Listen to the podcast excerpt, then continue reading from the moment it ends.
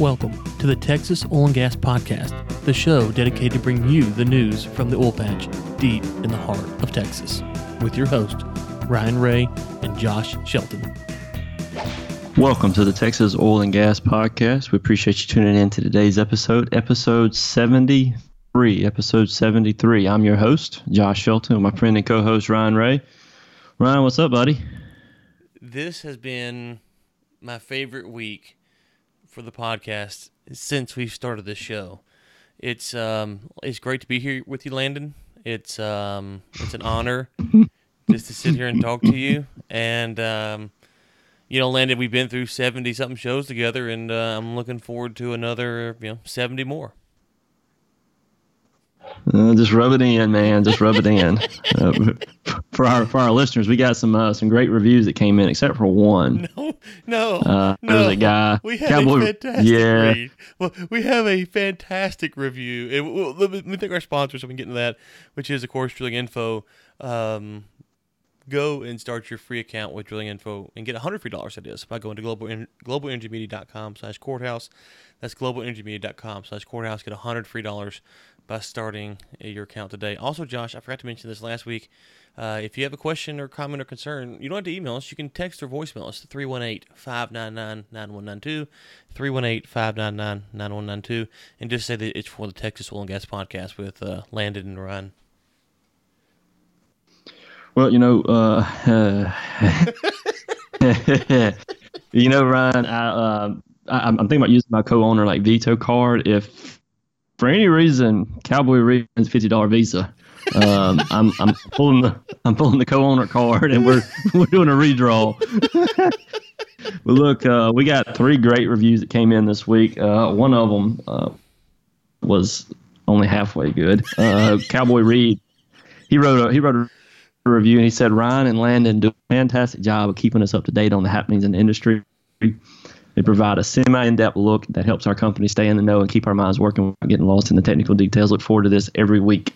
Now, let me just stop right there. Cowboy Reed? Before you say anything else, Cowboy Reed, if you would have included your name and company, I would have let y'all sponsor this episode for that post. I would have let y'all sponsor it on my dollar, on the house, no fee. If you, matter of fact, if you send in 318 599 9192, just tell me, I'll give y'all a free episode on the house because that, sir, that, or ma'am, possibly, I don't know, that, whomever you are, was oh god it just I, I took a picture of it josh i put it on linkedin it's you know i might frame it it's it's just the best review we- we've ever had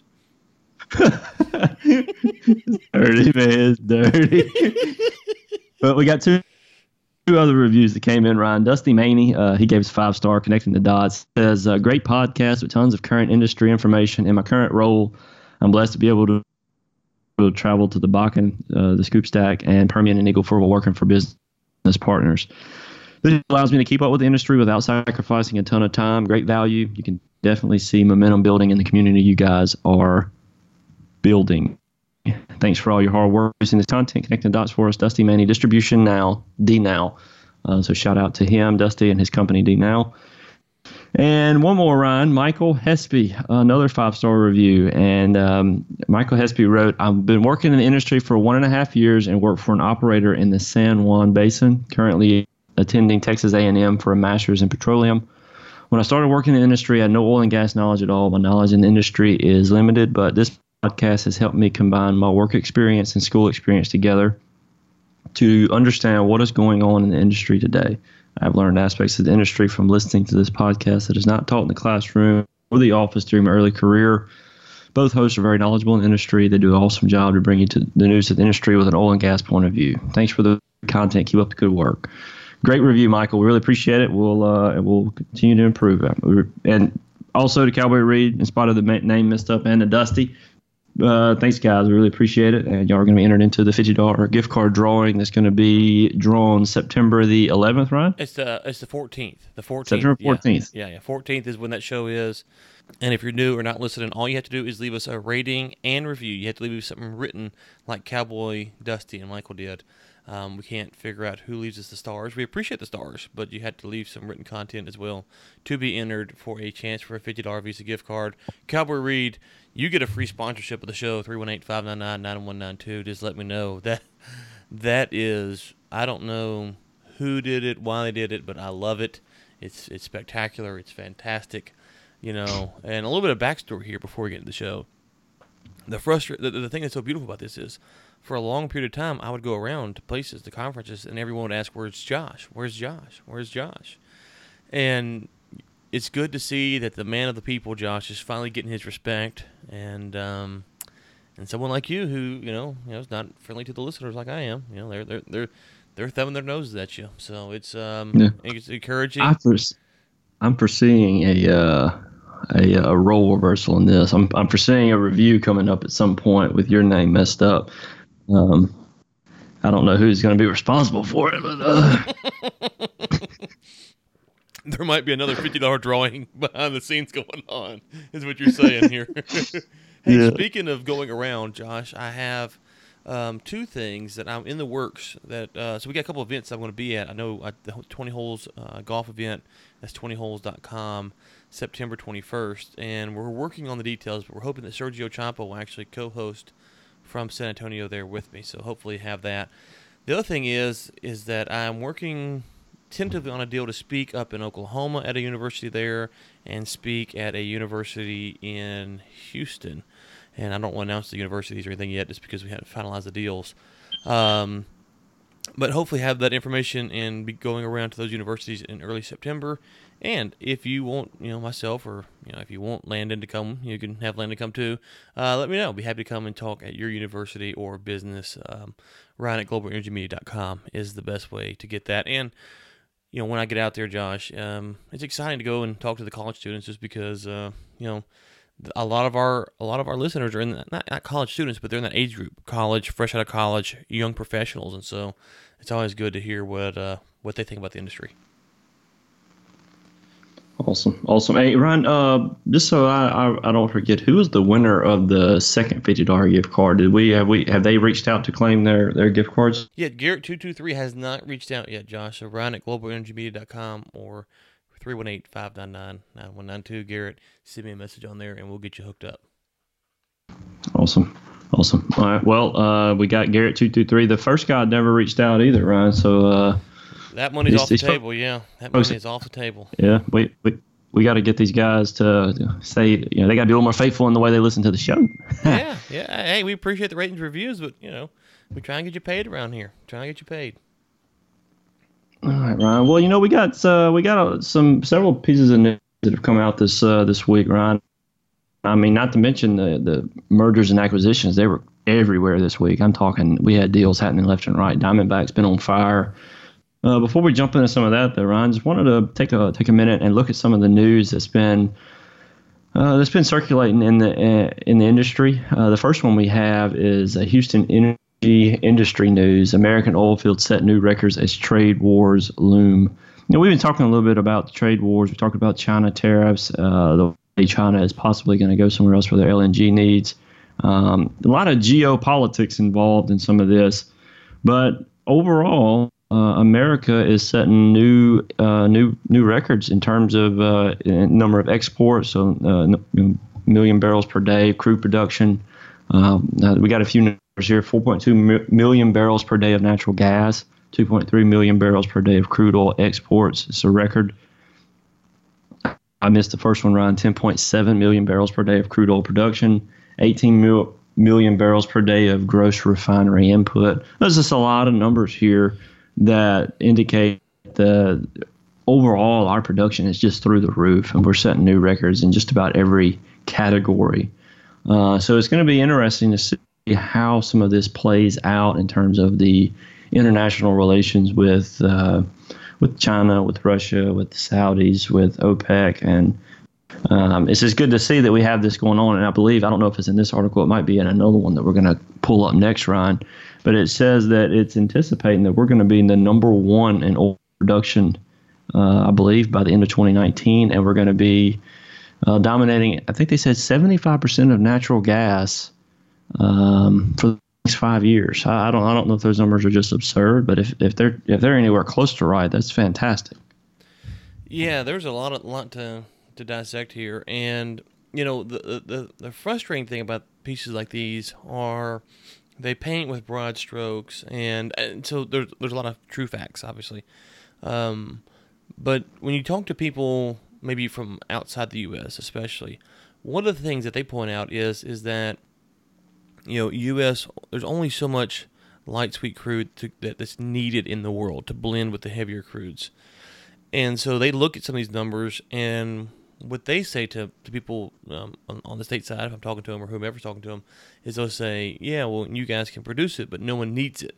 Um, they don't need that much. And that's really the question, Josh, when I look at all this stuff, is that how much are those people right? I'm not in the refineries part of the business. I don't really understand. I mean, I don't really understand um, the numbers like some of these guys do who buy and sell oil for refineries for a living. So they obviously have a lot more insight than I do. Um, and I see what they're saying. I'm not sure if they're right or not, but I see what they're saying. And, and, their basic point is, is that hey, you know, you guys can produce all this oil in the U.S., but but it's just not needed. And I think that's really the, the interesting thing is so. Um, if let's say for just for argument's sake, let's say that the U.S. could be the number one oil producer and the number one natural gas producer.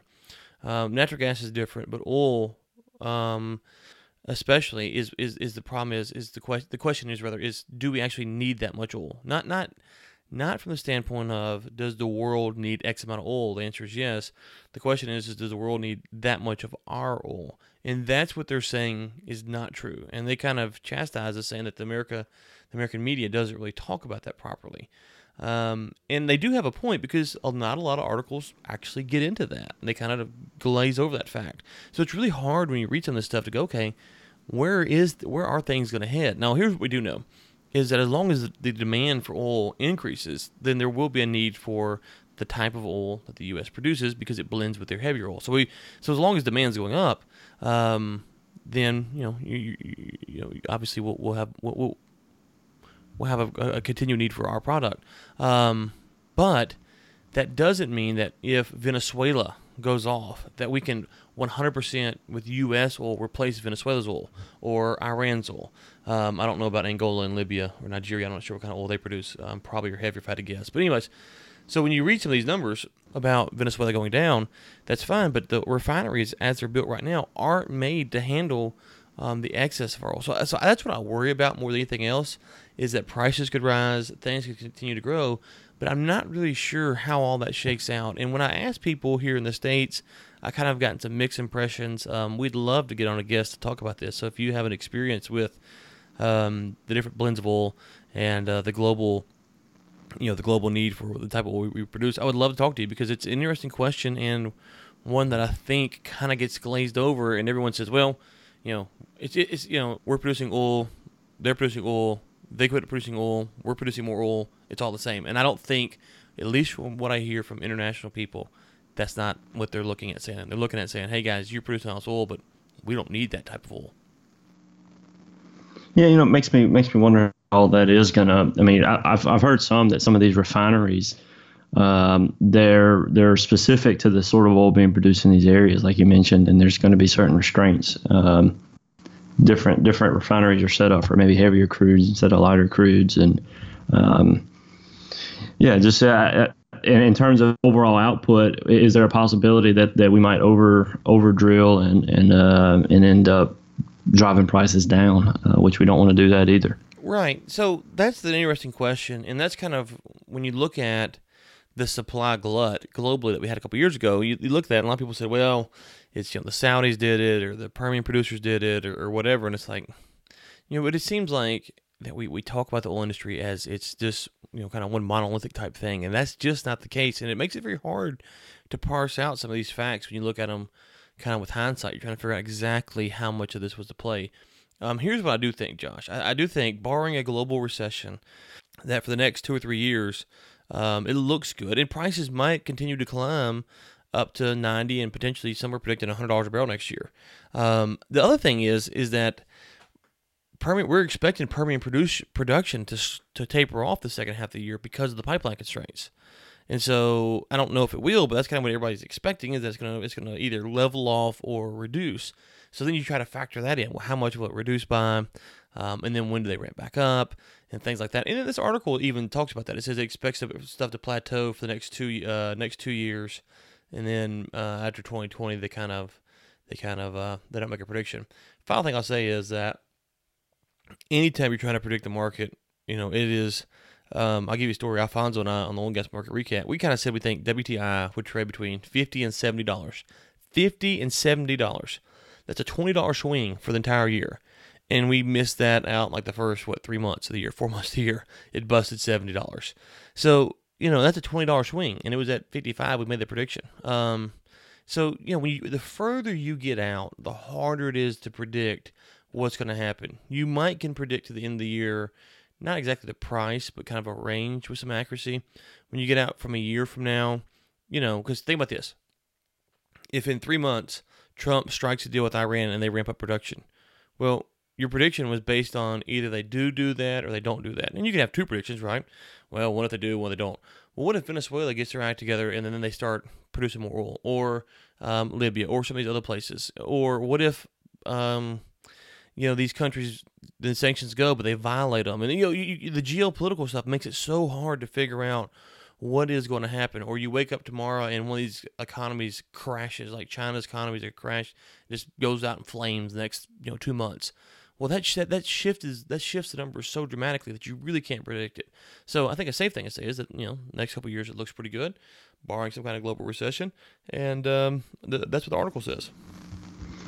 Yeah, and I think too this next article is going to bring uh, shed a little light on some of the things that are going on on the global scale. Uh, this this article is from Gulf News Analysis, and it says the U.S. is tilting the global balance in oil and gas. And just a little snippet from uh, from the article. This year, the has turned into the world's largest oil producer alongside top exporters Saudi Arabia and Russia, all due to its booming shale oil industry. Uh, signals a significant transition and one with economic and political implications.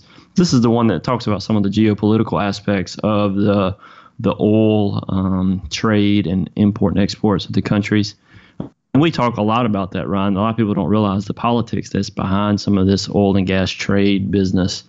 Uh, but the the the article is in, in general saying that oil has been dominated by the Middle East and Russia for quite some time, and the U.S. is kind of balancing that more so now than it has in a long, long time, maybe ever. Uh, so overall, I think that has given the U.S. a, a little bit more uh, leverage in the way we can interact with some of these uh, some of these different countries.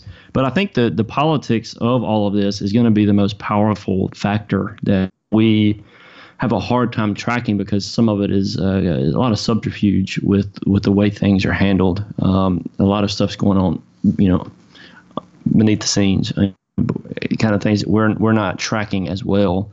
Where a lot of these oil and gas moves are actually political, and there are other countries putting the squeeze on uh, these different areas. So uh, overall, I thought the article was great. We're going to link to it in the show notes, and um, and if you want to go check some of it out, there's a lot of information there. Um, when you read over the, the the article, Ryan, what were I mean the the things that really stood out to you the most in terms of what to expect and the way the U.S. is kind of balancing the oil market?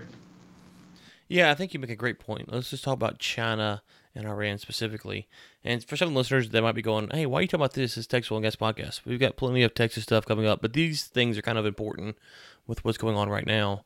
Um, so China right now, the, the some of the some of the folks going back to kind of the international people who buy and sell oil that I've talked to, um, one of the things that they said was that the only reason China was buying the volume of oil from the U.S. as it, as it was buying was from political pressure. And I think we talked about this a week or two ago. Mm-hmm. So the question is, Josh, as we move forward, does China start buying that oil again? If they do, then like you say, it, so let's say let's take this two steps. So if that person is correct, and the only reason they're buying it is for political pressure, but then they start buying it again for political pressure, then for Texas producers, that's a win, right?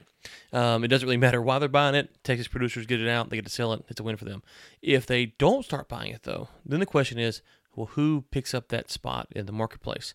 You know, who picks up this um, buying the, of, the, of our oil in the marketplace, and that's kind of the fear. So we talk about all this stuff. Yeah, it is a, it is a lot of political things that are going to play here.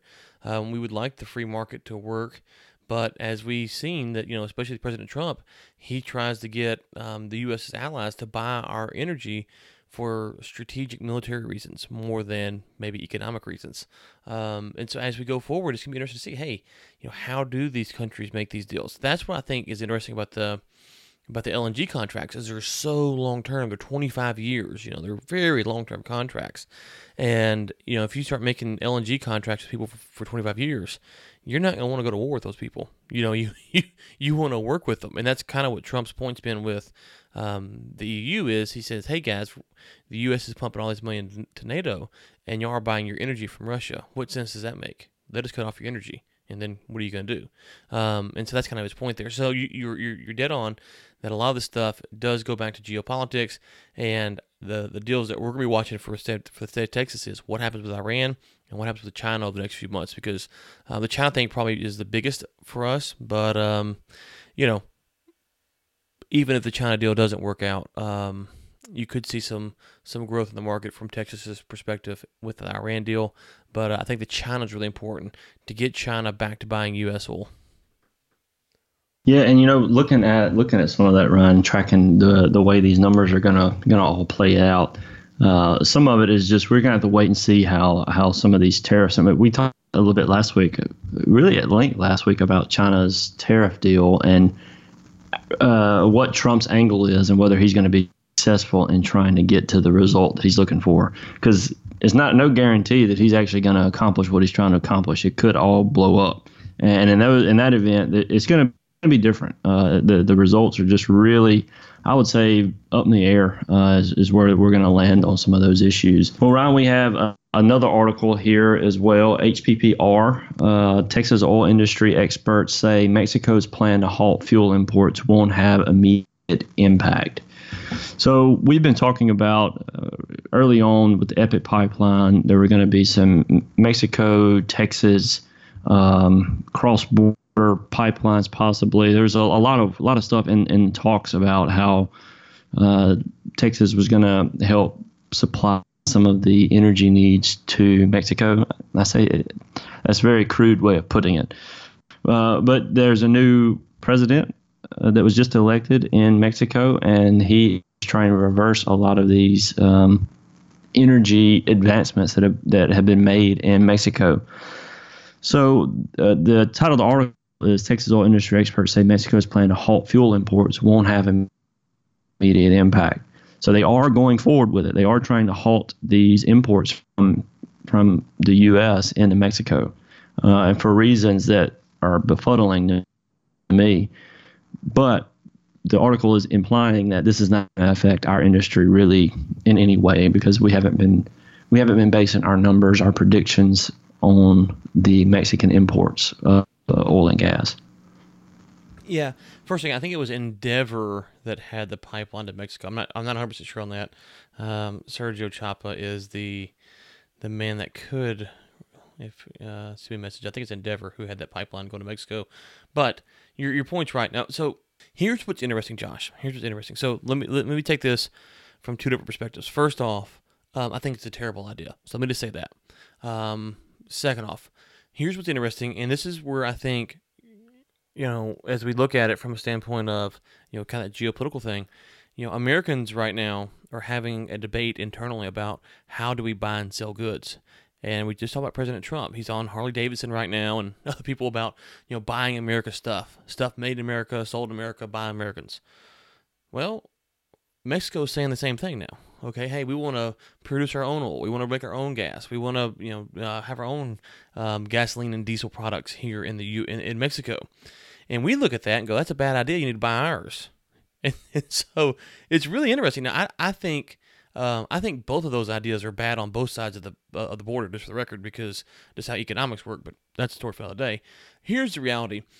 You know, we tell if if this article is right by 2021, if I was um, sitting here, my prediction is is that I don't know how long the uh, Mexican presidency terms last. I don't know, um, but a lot can change by 2021. And if the people of Mexico um, don't have gas and diesel to drive their cars and trucks by 2021, you know, this stuff will, will blow away. So I think it's, I think the problem is is that how long you know eh, so can Mexico actually get production up up and going um, and turn their industry around so that they can take care of themselves? I don't know. It seems unlikely but you know if they can more power to them and if they can't how long do they wait before they come back and ask for help um, but uh, you know I think that's it. I think this is one of these articles. If you look at it, you go, it's it's more disheartening because we talked about Mexico and how we think it's good for um, Mexicans uh, to to buy and sell goods in the U.S. and the U.S. to buy and sell goods in Mexico, and we think that's a very the, the cross border relationships are very important, and um, you hate for either side to kind of mess that deal up. And so I don't know. It's um, it's um, it's very low right now, and I think um you know, it's something we can follow, but it'll be a little while before we figure out. All right, Ryan. Well, I tell you, the Texas Roundup today, we're going to be talking about lots of mergers, acquisitions, jobs, any news that we think uh, is is worth commenting on, uh, just so that our listeners kind of have a snapshot of what's going on in the industry, specifically around the Texas market. Well, today's probably going to be the biggest Texas Roundup we've ever done, Ryan. There has been news coming out. It seems like a couple of articles every day, uh, almost. So we're going to go ahead and kick it off with uh, uh, Carrizo buys Permian land from Devon in a 250, $215 million deal. Uh, so they bought that. Uh, it's a Houston-based company. Carrizo is buying 10,000 net acres uh, uh, from Devon Energy, $215 million. Diamondback's been on fire. I believe it was last Friday, Ryan, where I talked about they they bought Ajax Resources for 1.2 billion. Well, that was uh, was small potatoes. This week they are buying a, a their rival Energen Corp for 9.2 billion dollars. 0.2 billion dollars. Uh, just a caveat, Ryan. I saw what they bought Energen. I saw two different numbers out this week. I think one was 8.4 billion and one was 9.2 billion. Uh, I'm going with Reuters uh, and and their 9.2 billion dollar. I think that was more accurate. I don't know if you saw that, but I saw. What's a couple hundred million dollars? You know, at yeah, that point. At that point, yeah, it's, it's chump change, chump change. Chump 800, 800 million dollar difference. Uh, it's small stuff, man. if you're Diamondback, it's no big. It's not even a whole billion. It's not even a whole billion, Josh. That's right. That's right. So Diamondback, they, they are taking their aggressive approach, and it looks like it's working for them. So I, I, I'm interested to see. This is where uh, they're either about to knock it out of the park or they're really putting putting a burden on themselves with all these deals. So I, am really anxious to see how these deals turn out at the end of the year because they may set themselves up as one of the one of the major powerhouses in the industry. I mean, they're already pushing it, but um, it's uh, interesting to see. They're definitely fun to watch. I, have enjoyed watching the Diamondback moves this year. If anyone from Diamondback listens to the show, we would love to have you guys on because we followed y'all stuff from afar, and I mean, just would love to get you guys on and you know just just chat a little bit about it. I did share real quick, I think on LinkedIn, Josh, um, a link to the presentation with the Diamondback buying Energen. Now, Energen's not a big name like a ConocoPhillips or whatnot, but they're a big they were a big company out there for um, a Permian, like kind of a local Permian producer. They have a lot of acreage, and uh, it's a very it's just one of those names, one of those moves that may not catch a lot of people's ear if you're not familiar with Energen. But uh, yeah, it's a very strategic move. Yeah, Ryan, we had some uh, some technology advancements. Uh, I say technology advancements. There was a disruptive upstart set to replace Google Earth in Texas oil and fields. Uh, this uh, industry, or I say this industry, at NAPE, there was a announcement that there was a new technology that many of the in the Texas industry were starting to transition to, and it's called AI Prime. I'm going to link to it in the show notes. I've been taking a look at it. Uh, it, it really looks awesome. I mean, the the clarity with some of these images. Uh, I, am interested to see how wide or, or what the what the scale is. Is it just something that's only Texas, or does this thing cover the whole Earth like Google Earth does? I, I, I wonder. Looking at these images, they are very clear. The clarity is much better, and they're updated more often. Um, so, any any listeners that ha, you know that interested in Google Earth, go take a look at this AI Prime. It's it's really cool, uh, really cool stuff, and it looks like it's going to start making some waves in the oil and gas industry. I don't know if you've had a chance to check it out, Ryan, but it's it's they did a good job. No, it looks great. I haven't. We uh, I said to some of my people at the office that, hey, go and check this out because it looks pretty good. And that next one, Ron, we have our good friend Sergio Chapa. He wrote some articles this week about some M&A, some mergers and acquisitions and, and deals happening that I didn't necessarily see. This one is nearly 78,000 acres of Permian Basin oil leases going up for bid. 78,000 acres of Permian Basin oil leases. That is enormous, Ron. I mean, that is just crazy that that many, that kind of acreage is going up. Uh, that I wonder. Uh, I wonder who some of the major players are going to be that move in. I bet you Diamondback gets in on some of that. Diamondback. Acreage. Yeah. if Diamondback buys that energy, uh, buys that acreage, we might as well just shut this thing down. And it's called the Diamondback Podcast because they're going to be in all the headlines. I I would be surprised if Diamondback pulls it off, but uh, but that would be insane if they did go buy that land. Yeah, just let me. I, that'd be um, unbelievable. Which I don't see them making moves that aggressive honestly, with some of the constraints with the with the supply lines that, that really need to be there. Uh, but who knows? It's, uh, we'll, we'll we'll keep you posted and, and see you know try to track who uh, who ends up securing those leases for, for the Permian. That's major. How, how many how many acres how many acres was it again? Seventy eight thousand acres. Okay, so according to this, they paid sixty five thousand dollars an acre for oh. Energy's prop Energen's property. Um, and so that's that's that's a lot of zeros there. That was like five billion dollars if they're buying it at that price. Yeah. Yep. So if they got another five billion just just laying around, I mean, then they could go pick it up. What's Diamondback, man? They, they just they just pour it. Diamondback, this this holler at your boys and just chunk us, you know, five hundred million. Yeah. You know, just don't even need the whole billion. Don't even need, Don't even need a whole billion. Don't even need a whole billion.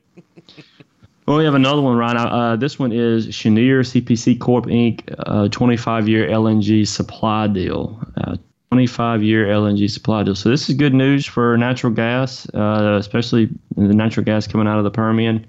Uh, it's good news with some of the constraints and um, tensions that are associated with China. So it's good that we're making deals outside of China uh, with. And real quick on this, Josh, is that you know Cheniere, as we know, has the Sabine Pass in Louisiana, and they have the the spot down the port by the port of Corpus Christi. Um, we haven't talked about the port lately, but this is just another reminder of why we've got to stay on, folks, to get this deal done. Um, we want that. We want the LNG coming out of the United States, period. But uh, if we can get some out of Louisiana and out of Texas, that would be a good deal. Mm. Well, we got Oxy Ryan selling midstream assets terminal to a Houston companies. Uh, Houston-based Oxy is selling several of its midstream assets in two separate deals to Houston-based companies financed by a San Antonio-based venture capital firm. Uh, Lotus Midstream, they've come up several times over the last couple of months.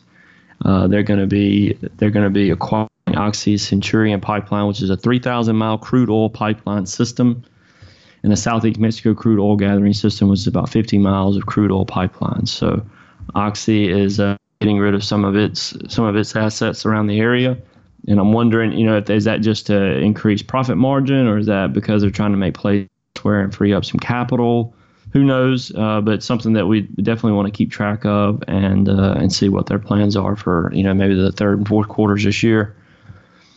And uh, Ryan, I think this. So we got two more, two more. One, uh, ConocoPhillips to cut U.S. staff in September. Not great news, but uh, ConocoPhillips looks like they're going to be trying to get rid of some of their staff in September this year. And for what I understand, Ryan, you know a lot more about this. Is it is it because of the end of the year they're trying to get rid of some of what they're paying out to to protect some of their profit for the year? Uh, I know I know you mentioned that at the end of the year sometimes the um, the, the billable hours get get pretty tough on companies because there's not a lot going on. Yeah, if it sounds like from what they've said is that this has been kind of a ongoing business strategy at ConocoPhillips um, to kind of reduce their overhead, if you will, um, and this is just part of that process. Here's what I would say though: if you so two things or three things, maybe. Um, one, sometimes it really helps a vendor to hire someone who works for a company um, not necessarily to go work for, back for that company. So you might hire someone from Conoco, and maybe you can get work with Conoco, maybe you can't. But it also can help help you with new uh, clients or existing clients to get into new areas that you want to work in. So let's say that you're doing. Um, you know, you know, whatever your task is, but you want to get this new business going. Well, depending on who they're going to lay off at ConocoPhillips, you know, it might be the opportunity you could go hire with that person to start up this new portion of your business because they worked for ConocoPhillips. So they have this kind of um, rep, uh, re, uh, resume with them already that says, yeah, I've done, you know, processing or, or whatever it is you're looking to do. Um, um, for ConocoPhillips. The second thing is, is the flip side of that with ConocoPhillips employees, if you're listening, I, I would start, you know, I'm sure you're already doing this, but make sure you use that to your advantage when you're going out there trying to find a job.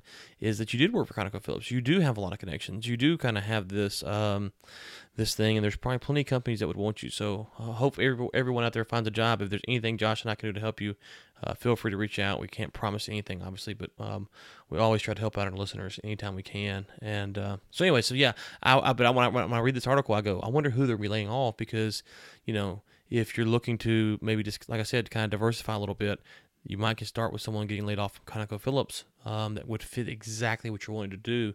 And then when you go to this new client, you say, "Hey, we do this business, and we've got um, you know Teresa here from ConocoPhillips." Everyone goes, "Oh, wow, okay, well Teresa's with ConocoPhillips." You know that brings some instant credibility. Yep.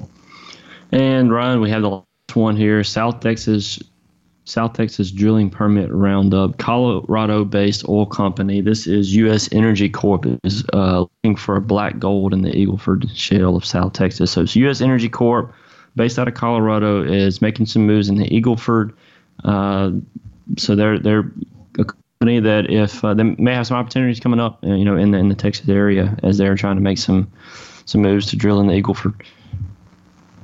Man, we just give out all kinds of good stuff today, Josh. It's been a busy week, man. It's crazy what's been going on with the industry, and um, I know we got the we, got, we still got the rig count and uh, and a couple other things, but it's been a busy week for sure. And uh, hopefully by the end of August, some of this stuff will kind of level off. You know? Yeah, yeah. I, I, I hope that. Uh, I mean, I love seeing the deals happen, but I just I hope that uh, you know that it's something that brings stability and that they pushes really through the in the 2019. I hope there's just uh, plenty of work. Everybody has jobs, and I just hope that it, the, the market stays stable and uh, and we don't have some political stuff go in and mess it up. Man, that's the main concern for me at this point. Is I think everything is primed to just for have a great year and a half, two years here in the industry. This is fantastic for the industry.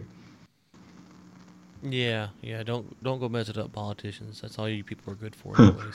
So. Well, our rig count for the week, Ryan, is one thousand one hundred and thirty-five. It's hanging in pretty steady. I believe it's down just a little, but uh, they're hanging in. Uh, the rig count has been been pretty stable for the last couple of months. It hasn't been up or down much, much, much at all, really. Okay, well, that is about it. Just a reminder, I will be at the 20 Holes event September 21st, 20holes.com. That's number 20holes.com. We'll be at a couple universities. Hopefully, we'll work on those announcements. Maybe by next Friday, we'll have those. I'm not, no promises, but that's kind of what we're working on.